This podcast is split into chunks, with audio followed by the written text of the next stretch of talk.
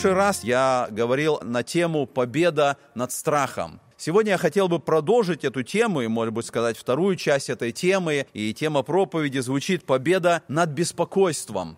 Я не думаю, что в нашей церкви э, есть хотя бы один человек, который вот в этой ситуации, которая происходит в нашей стране, которая происходит по всему миру, нет, наверное, такого человека, который бы не проявлял абсолютно никакого беспокойства, который был бы абсолютно равнодушен ко всему, что происходит в стране, в мире, и как-то не думал об этом.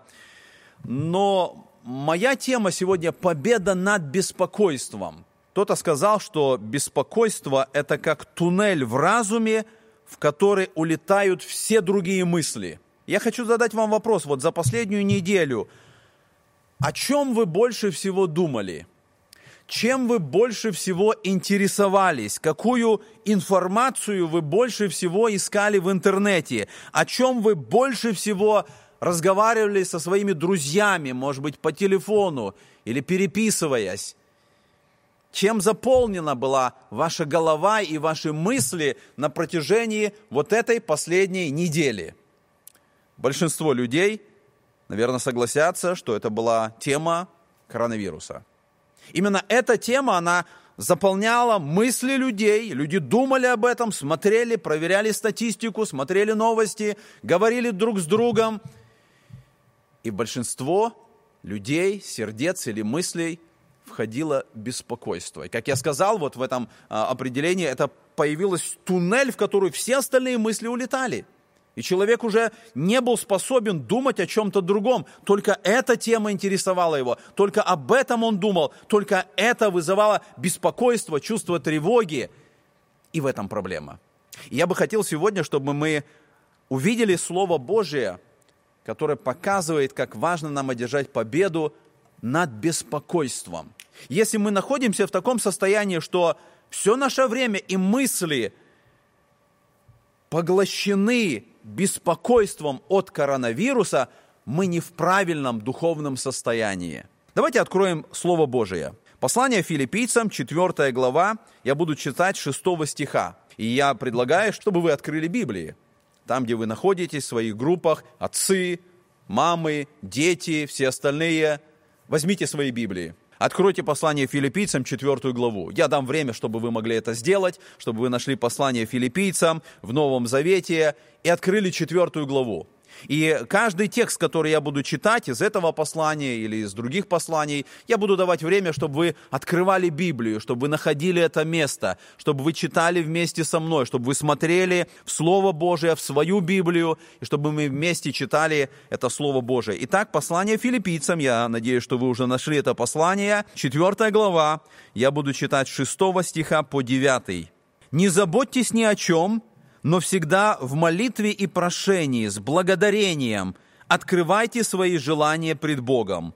И мир Божий, который превыше всякого ума, соблюдет сердца ваши и помышления ваши во Христе Иисусе.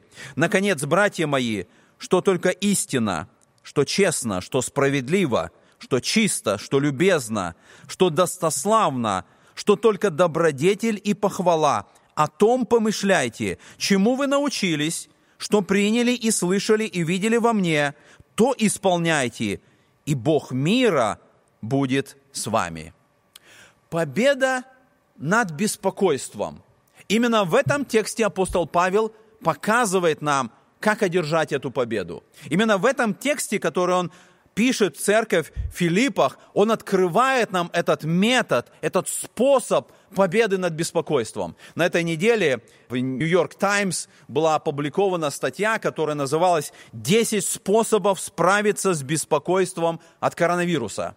И там давали разные способы, что нужно сделать, как проверять информацию, как э, работать над собой. Десять способов, чтобы справиться с этим беспокойством. И это то, что предлагается в этом мире. Текст Писания, который мы прочитали, это то, что предлагается в Библии. Это Божье Слово. Это то, что Господь говорит нам, как нам справиться с беспокойством. Как в этой ситуации нам вести себя, размышлять, думать, что именно нам нужно делать, чтобы справиться с беспокойством. И мы видим, что основная мысль, которую говорит апостол Павел в этом тексте, Он говорит, чтобы избавиться от беспокойства, начинайте молиться с благодарностью. Давайте обратимся к этому тексту, потому что в прочитанном тексте я нахожу несколько важных моментов. Здесь есть несколько важных ключевых слов. Я хочу, чтобы вы посмотрели еще раз вот на эти несколько стихов, которые мы прочитали. Как вы думаете, какие ключевые слова в этом тексте? Я нашел пять таких ключевых слов.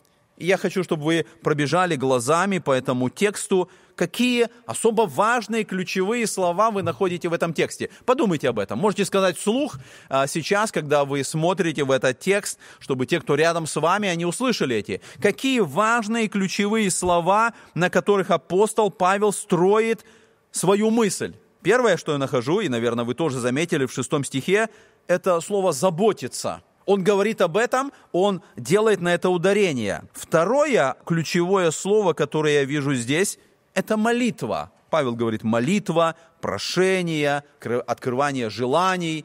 Это второе важное слово, которое упоминает апостол Павел. Третье важное слово, которое я нахожу в восьмом стихе, Павел говорит «помышляйте». Он говорит о мыслях наших, он говорит о помышлении. Четвертое важное слово, которое я нахожу в этом тексте, и я нахожу это в девятом стихе, посмотрите, он говорит «исполняйте». И, наконец, последнее важное слово, которое мы видим и в седьмом стихе, и в девятом стихе – мир. Итак, подумайте, апостол Павел говорит, как нам одержать победу в наших беспокойствах, и он перечисляет эти важные истины, важные моменты, на которых нам нужно остановиться. Заботиться, или вернее, как он говорит, не заботиться. Он говорит о молитве, он говорит о помышлении, о исполнении и о мире. Давайте мы с вами подумаем вот над каждым из этих моментов, чтобы увидеть, что именно говорит апостол Павел, как именно он учит нас поступать в этой ситуации. Итак, первое, что мы находим, или первый совет, который дает нам апостол Павел, он говорит, не предавайтесь панике, потому что это грех. Я читаю начало 6 стиха. «Не заботьтесь ни о чем». Слово, которое употребляет апостол Павел здесь, это слово «меримнао». В нашей русской Библии переведено «не заботьтесь». Буквально слово «меримнао» оно означает находиться в тревоге, находиться в панике, находиться в особом беспокойстве, когда, когда человек не может ни о чем другом думать. Он находится вот в этом состоянии беспокойства. В английском языке слово есть anxiety. Он находится в этом постоянном состоянии страха и беспокойства. Я хочу задать вам вопрос.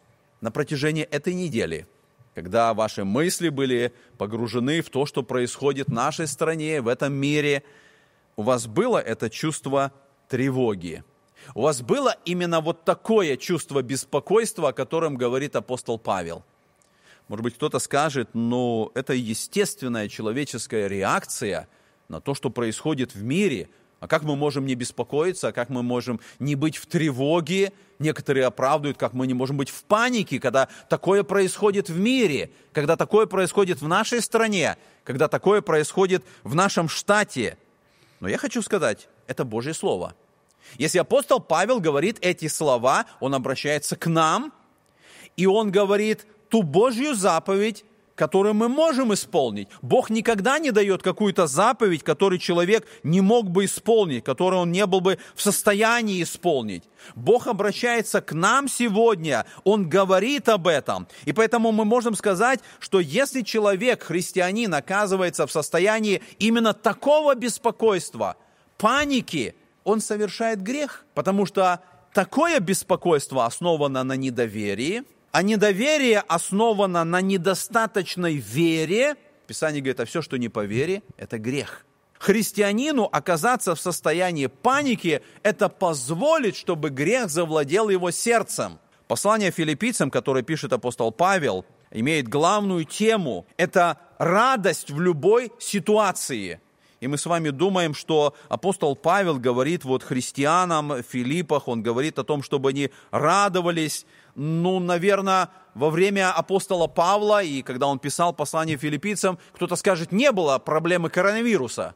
Действительно, этой проблемы, наверное, не было. Но мы не должны думать, что состояние самого апостола Павла, да и членов церкви, которым он пишет это послание, было легким. Я хочу напомнить, что апостол Павел пишет это послание находясь в тюрьме. И посмотрите, как он говорит об этом. Откройте вторую главу послания филиппийцам. Если у вас, надеюсь, открыто это послание в ваших Библиях, откройте вторую главу, я прочитаю с 14 стиха по 18. Вторая глава послания филиппийцам с 14 стиха. Апостол Павел говорит здесь так. «Все делайте без ропота и сомнения, чтобы вам быть неукоризненными и чистыми чадами Божьими, непорочными среди строптивого и развращенного рода, в котором вы сияете, как светило в мире, содержа слово жизни к похвале моей в день Христов, что я нечетно подвязался и нечетно трудился. Но если я и соделываюсь жертвою за жертву и служение веры вашей, то радуюсь и сорадуюсь всем вам – о сем самом и вы радуетесь, и сорадуетесь мне. Посмотрите, что говорит апостол Павел. Находясь в тюрьме, находясь в заключении, он пишет это послание филиппийцам, и он говорит, среди этого строптивого, развращенного века, этого мира, этих людей, он говорит, вы должны быть, вы должны сиять, как светило. И что он говорит? Он говорит в 17 стихе, но даже если я соделываюсь жертвою за жертву и служение ваше я радуюсь. Он готов пойти на жертву. Он говорит, я готов быть в тюрьме. Я готов все необходимое сделать ради того, чтобы вы познали Господа. И он говорит, я готов быть этой жертвой, и когда я понимаю, что мне предстоит это, я радуюсь, я сорадуюсь за вас. И в 18 стихе он говорит, о чем самом и вы радуетесь. Апостол Павел показывает в этом послании, он говорит, нам нужно стремиться исполнять Божье Слово. Он желает, чтобы христианин был в радости. Это важный момент, о котором говорит Павел. Потому что он учит нас, что если неверующие увидят людей верующих, находящихся в состоянии паники, беспокойства, этой особой тревоги, апостол Павел говорит, что неверующие никогда не захотят оставить свой путь и стать верующими. Это будет проблемой для нашего благовестия, если неверующие сегодня увидят христиан в панике. Это будет проблема, чтобы сказать им о их погибельном состоянии и привести их к спасению. Этот мир должен, должен увидеть этих светила, как Павел говорит, которые сияют, которые находятся в состоянии мира, покоя и радости. Это дает нам Христос. Это дает нам Господь. И поэтому сегодня мы можем сказать, что наша борьба с этим беспокойством, она должна быть основана не только на нашем желании иметь мир для себя, для своей жизни. Мы хотим иметь мир не просто человекоцентричный, потому что я хочу быть в состоянии покоя. Писание показывает, что мир в сердце христианина радость жизни христианина – это большой и очень сильный инструмент для благовестия неверующим. И если мы оказываемся в этом состоянии паники, мы не сможем благовествовать. А, Иисус Христос сказал такие слова. Откройте, пожалуйста, восьмую главу Евангелия Луки. Восьмая глава Евангелия Луки. Если вы помните, э, Христос говорит в этой восьмой главе притчу о сеятеле. Сеятель вышел сеять семя. И восьмая глава, я прочитаю, восьмая глава, 14 стих, в котором он говорит о том, что семя падает в тернии. И посмотрите, как здесь сказано. Восьмая глава Луки, 14 стих. «А упавшие в тернии – это те, которые слушают Слово, но отходя заботами, богатством и наслаждениями житейскими подавляются и не приносят плода». Знаете, что интересно в этом тексте? Интересно, что означает слово «заботы» в этой притче о сеятеле. И я вам хочу сказать, что это то же самое слово, которое мы прочитали в послании филиппийцам 4.6. Павел говорит, не заботьтесь ни о чем. А Христос в этой притче говорит, что это слово, которое падает терние, это состояние тревоги и беспокойства. Когда человек слышит Слово Божие, и когда оно падает в тернии, это означает, что это Слово, которое услышал христианин, оно подавляется тревогой и беспокойством, в котором находится человек, и оно не приносит плода. Это означает, что если сегодня вы, услышав эту проповедь, услышав это слово, закончится это богослужение, вы выключите ваш компьютер – Вы отойдете от вашего компьютера, и вы вновь начнете думать о коронавирусе. И вы вновь окажетесь в этом беспокойстве, в этой тревоге, в этом состоянии anxiety. Ваше беспокойство подавит слышанное слово, и вы не принесете плода. Вы окажетесь в том же, самом, в том же самом состоянии, в котором вы находились до этого момента.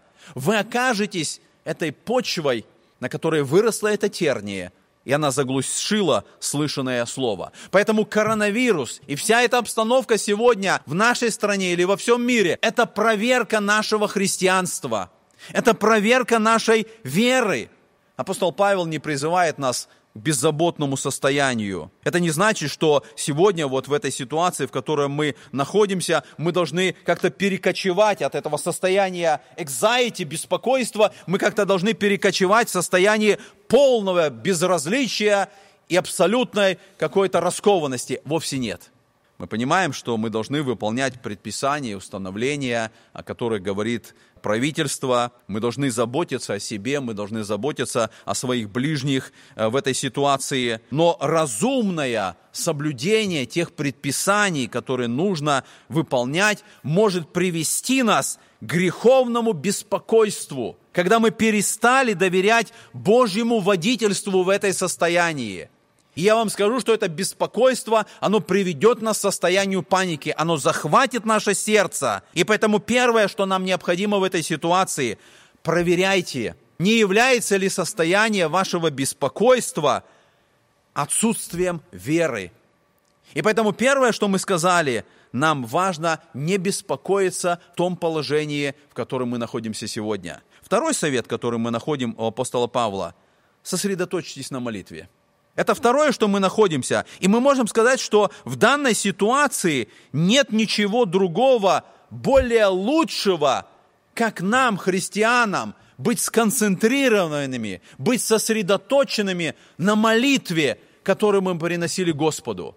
Я хотел бы посоветовать, чтобы мы увидели и могли использовать ту молитву, которой когда-то молился царь Иосафат. Откройте вторую книгу Паралипоменон, 20 главу. Вторая книга Паралипоменон, 20 глава. И мы помним эту историю, когда на царя Иосафата пришли войска, и он находится в состоянии беспокойства.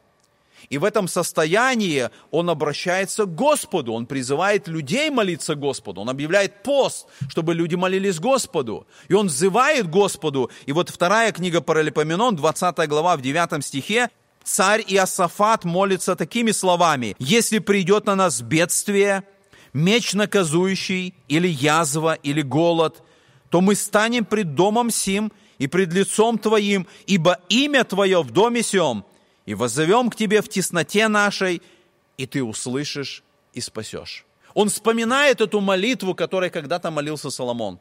И он молится этой молитвой. И он говорит, что если эти бедствия придут, мы помолимся тебе, и ты услышишь, и ты спасешь. И вы знаете, как заканчивается его молитва? Посмотрите на 12 стих 20 главы. Иосафат говорит, «Боже наш, Ты суди их, Ибо нет в нас силы против множества сего великого, пришедшего на нас, и мы не знаем, что делать, но к Тебе очи наши. И мы не знаем, что делать, но к Тебе очи наши. Разве мы сегодня не находимся в таком же состоянии? Мы никогда не были в этом положении.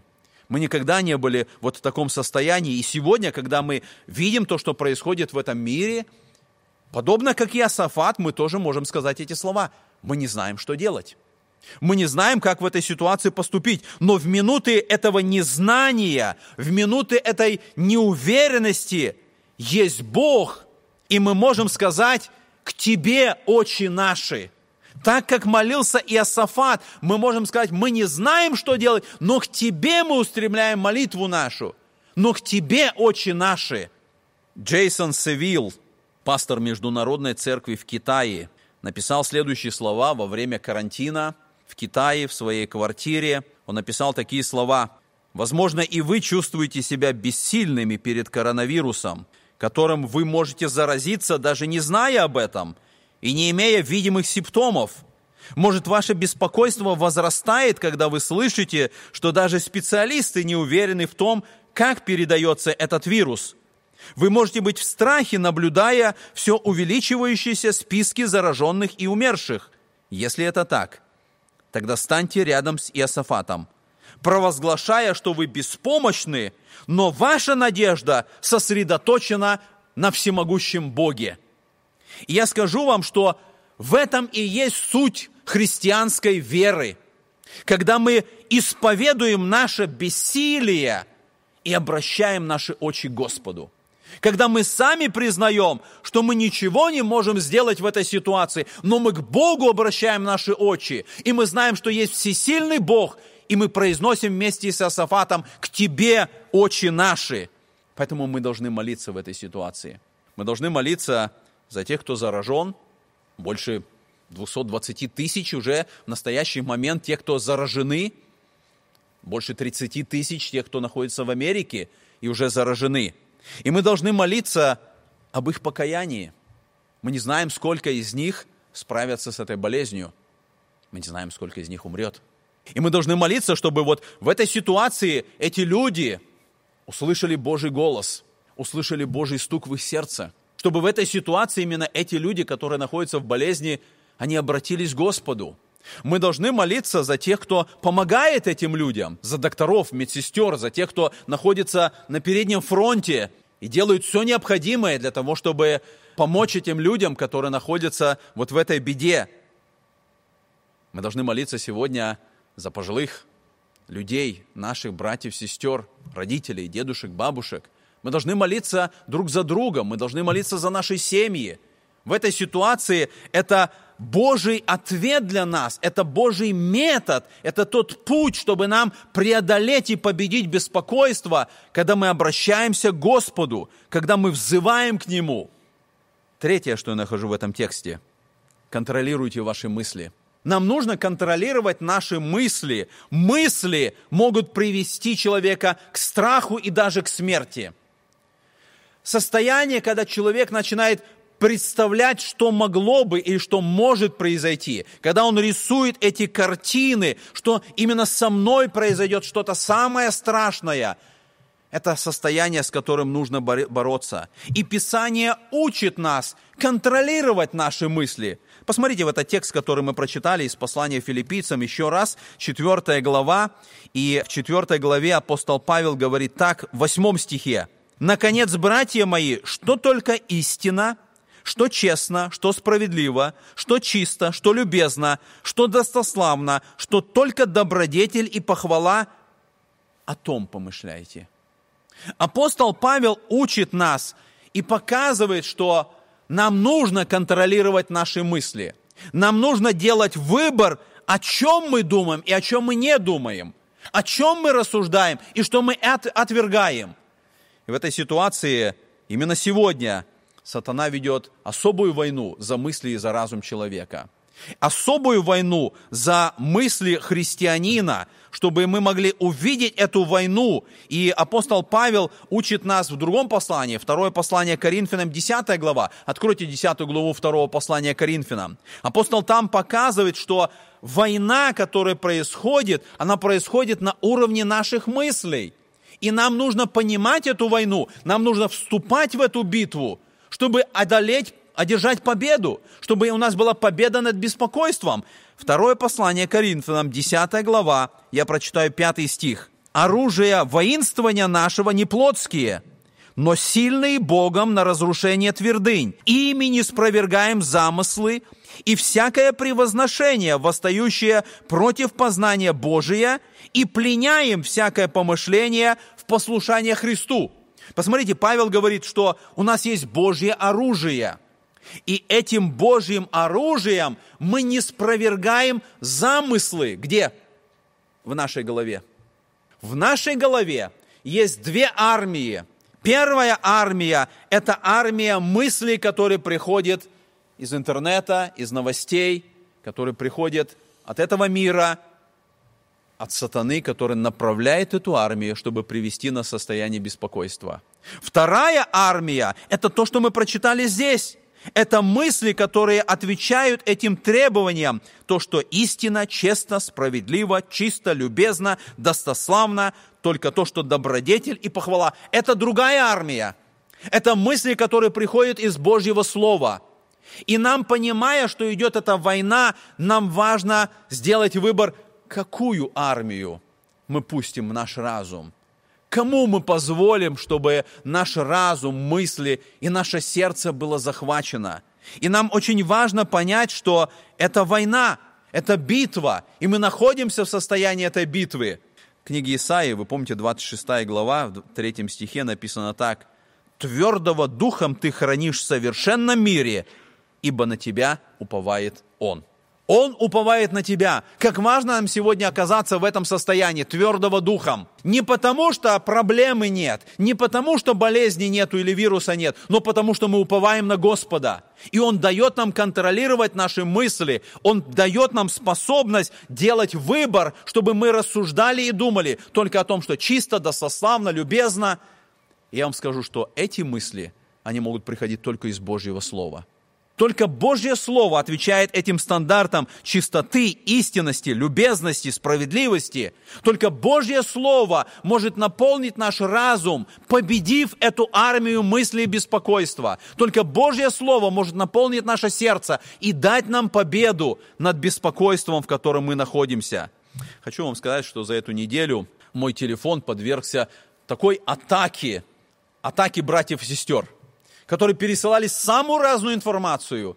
То, что они увидели там, то, что они прочитали там, то, что они э, где-то нашли. И они пересылали мне информацию за информацией. Я не знаю, как справился мой телефон со всей этой информацией. Братья и сестры, не позволяйте себя, чтобы эта армия захватила вас. Углубляйтесь в Божье Слово. Не пытайтесь увидеть все, что происходит, и переслать одному брату другому, и пресвитеру нужно, чтобы он знал – Божье Слово должно руководить нами в этой ситуации. Божье Слово дает контроль над нашими мыслями. И нам нужно в этом состоянии пребывать, позволяя, чтобы Господь работал в нас. Четвертое, что я нахожу в этом тексте, четвертый совет. Благодарите Господа за благословение.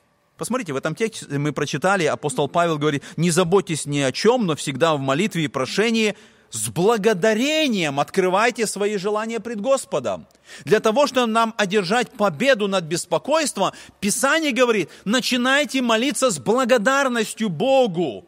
Мы можем даже в молитве говорить Господу о всей этой панике, о всем, что происходит. И если это ваше переживание, открывайте. Но Писание говорит, но не останавливайтесь на этом – Писание говорит, начинайте благодарить Господа. У нас должна быть причина вот в этом состоянии беспокойства и тревоги благодарить Господа. Потому что когда человек находится в состоянии беспокойства, благодарение куда-то уходит на второй план. Мы начинаем забывать о том, что Бога есть за что благодарить. Мы позволяем, чтобы паника руководила нами. Писание говорит, мы должны найти причину в этом состоянии сегодня благодарить Господа за благословение, которое есть в нашей жизни. В первой главе послания Ефесянам в, третьей, в третьем стихе сказано «Благословен Бог и Отец Господа нашего Иисуса Христа, благословивший нас во Христе всяким духовным благословением на небесах». Бог благословил нас всяким духовным благословением. И мы должны видеть эту причину, чтобы благодарить Господа. Я не знаю, кто из вас был на этой неделе в магазине. Наверное, многие. И вы видели то, что происходит в магазине, в одном или в другом, в каком вы были. Я не знаю, кто из вас уехал из магазина вот на этой неделе с пустой корзиной. Наверное, нет. Наверное, кто-то даже туалетную бумагу нашел, и все те особые вещи, которые сегодня как-то по-особому раскупаются. Такого не было никогда, ни в магазинах, нигде. Но мы должны признать, что мы не голодаем сегодня. Мы должны признать, что даже когда мы идем в магазин, и там длинные очереди, мы находим и приобретаем все то, что нам нужно – и мы не находимся в состоянии какого-то особого бедствия. И если мы приходим в магазин, и мы видим эту длинную очередь, и, может быть, даже какие-то пустые полки, кто из вас подумал о том, что за все это время, сколько мы живем здесь, в этой стране, такого не было никогда? И кто из вас помолился и поблагодарил Бога за то, что такого не было никогда? и мы жили, и мы имели благословение, и Бог давал нам все необходимое. Благодарили ли мы Бога за то, что такого не было никогда? Благодарим ли мы Бога сегодня за то, что, несмотря на те особые условия, у нас нет голода, и наши корзины в магазине, они не пустые, мы не возвращаемся домой, не зная, чем кормить наших детей. Благодарили ли кто-либо из вас за ваших пожилых родителей, с которыми вы можете общаться, может быть, по телефону или еще как-то? Нам сегодня важно понять, э, что вот в моменты кризиса мы по-особому должны оценивать те вещи, о которых мы не думали в нормальное, в нормальное время. Наши чувства должны особо быть обостренными, потому что в моменты кризиса мы по-особому понимаем, что ценно в этой жизни, что важно в этой жизни. И самое важное и самое ценное – это наша семья, родители, дети. Это мы, собранные вместе в нашей семье, и мы должны благодарить Господа за это благословение, которое мы имеем – даже в этой ситуации, находясь в состоянии кризиса, нам важно найти причины для, благ... для благодарности Господа за Его благословение. Кори Тенбум описывает в своей книге «Убежище» одну ситуацию. Она вместе со своей сестрой Бетси была отправлена во время Второй мировой войны в самый страшный концлагерь. Это концлагерь, концлагерь Ровенбрюк. И когда они были привезены туда, в этот концлагерь, каким-то образом она смогла спрятать Библию и пронести Библию с собой в барак концлагеря. И когда их поместили в барак, их поместили в барак, который по-особому отличался от других бараков, потому что он был наполнен вшами. Это было ужасное состояние в этом бараке, где находились женщины. Именно туда поместили Кори и Бетси. Первый вечер, когда они открыли Библию, тайно, чтобы никто не заметил, и прочитали текст из послания фессалоникийцам, где сказано «За все благодарите», они стали молиться. И Кори стала говорить своей сестре Бетси о том, что мы за все должны молиться. Мы должны молиться за то, что Бог сохранил и позволил нам пронести Библию. Мы должны за все молиться. И она сказала фразу «И за вшей мы должны молиться». Ее сестра Бетси не понимала, потому что это было мучение всех тех людей, которые находились там. Эти вши, они мучили, они истязали людей, которые находились там. Ее младшая сестра не хотела за это молиться, но все-таки Кори настояла, и показав этот текст Писания, они вместе начали молиться за вшей. Прошло какое-то время, и они поняли, что этот барак действительно особый. Потому что все охранники, солдаты, которые наблюдали за всеми остальными бараками, они обходили стороной именно этот барак. Они не заходили туда по возможности. И все женщины, которые находились там, все заключенные, они имели определенную свободу, потому что их не контролировали так, как контролировали все другие бараки. И это дало возможность этим двум сестрам читать из Слова Божия всем остальным женщинам, которые находились вот в этом бараке, давая им утешение с Божьего Слова, молясь Господу. Они произнесли эту фразу «вши от Господа». Как важно нам понять, что нам нужно найти в момент кризиса, в момент особого переживания, нам важно найти благословение, которое Господь дарует нам. Нам важно склоняться на колени и благодарить Господа за те благословения, которые сегодня Он посылает в нашей жизни. Поэтому я хочу сказать для всех нас, Сегодня, когда закончится это служение, да малая группа, домашняя группа, вы будете иметь общение. Подумайте об этом. Найдите эту причину. Найдите этот список Божьих благословений, за которых вы сегодня будете молиться и благодарить Господа. Последний момент, который я хочу увидеть в этом э, тексте, который мы с вами просмотрели. Последний совет. Продолжайте служение. Посмотрите, мы прочитали в 9 стихе, апостол Павел говорит, «Чему вы научились, что приняли и слышали и видели во мне, то исполняйте, и Бог мира будет с вами».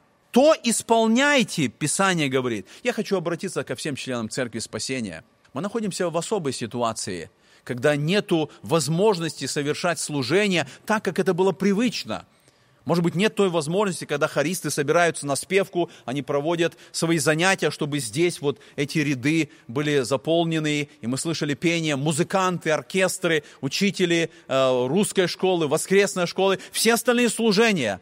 Нету возможности делать то, что было привычно совершать тот труд, который вы привыкли совершать. Но я хочу сказать это слово.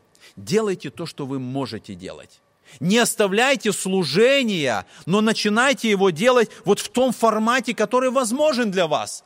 Совершайте этот труд, совершайте это служение. Если вы хористы, если нет спевки, если нет возможности петь здесь, на собрании, продолжайте это делать дома. Продолжайте петь Господу. Продолжайте учить продолжайте свое служение. Если вы музыканты и нет возможности собраться, чтобы играть оркестром, разучивать новое, вы музыканты, продолжайте играть дома, продолжайте свои занятия, не оставляйте тот труд. Мы думаем сегодня, как нам, чтобы воскресная школа могла дальше работать в онлайн-формате, молимся об этом. Но если вы учители воскресной школы, и у вас нет возможности сегодня, воскресенье, преподавать урок детям, продолжайте изучать Божье Слово, продолжайте готовить уроки. Это ваш труд и ваше служение. Где бы вы ни были, в каком бы вы служении не были задействованы, продолжайте это делать, потому что мы делаем это для Господа. И Писание показывает, если мы совершаем труд для Господа, это дает нам победу над беспокойством. Мы совершаем это служение, совершаем этот труд. Один христианский историк, он написал так, эпидемии, которые казались концом света когда-то, приводили к расширению христианства – потому что христиане показывали любовь и давали надежду. Христиане давали истину, за которую даже можно было умереть. У нас есть эти возможности совершать служение. Как вы знаете, вчера многие наши братья и сестры вышли на улицы для того, чтобы свидетельствовать людям о истине, о спасении, о надежде в Иисусе Христе. Эта возможность есть для нас. Хочу предложить еще один момент для служения каждому из нас. Если вы думаете, что вы могли бы делать вот на этой неделе, какое служение, и вы не находите какого-то труда для вас, я хочу предложить для всех членов Церкви Спасения вот на этот период особое служение. Найдите пять минут каждый день. Пять минут для вашего служения каждый день. И если вы найдете это время, возьмите телефонный список всех членов Церкви нашей церкви членов спасения. И за эти пять минут позвоните одному человеку, которого вы не знаете, с которым вы не знакомы, с которым вы никогда не общались. Позвоните, ободрите, скажите, кто вы, помолитесь вместе. И позвоните одному человеку, которого вы точно знаете, с которым вы общались, с которым вы, может быть, в хоре сидели, с которым вы в оркестре играли, в одном служении в каком-то вы находились.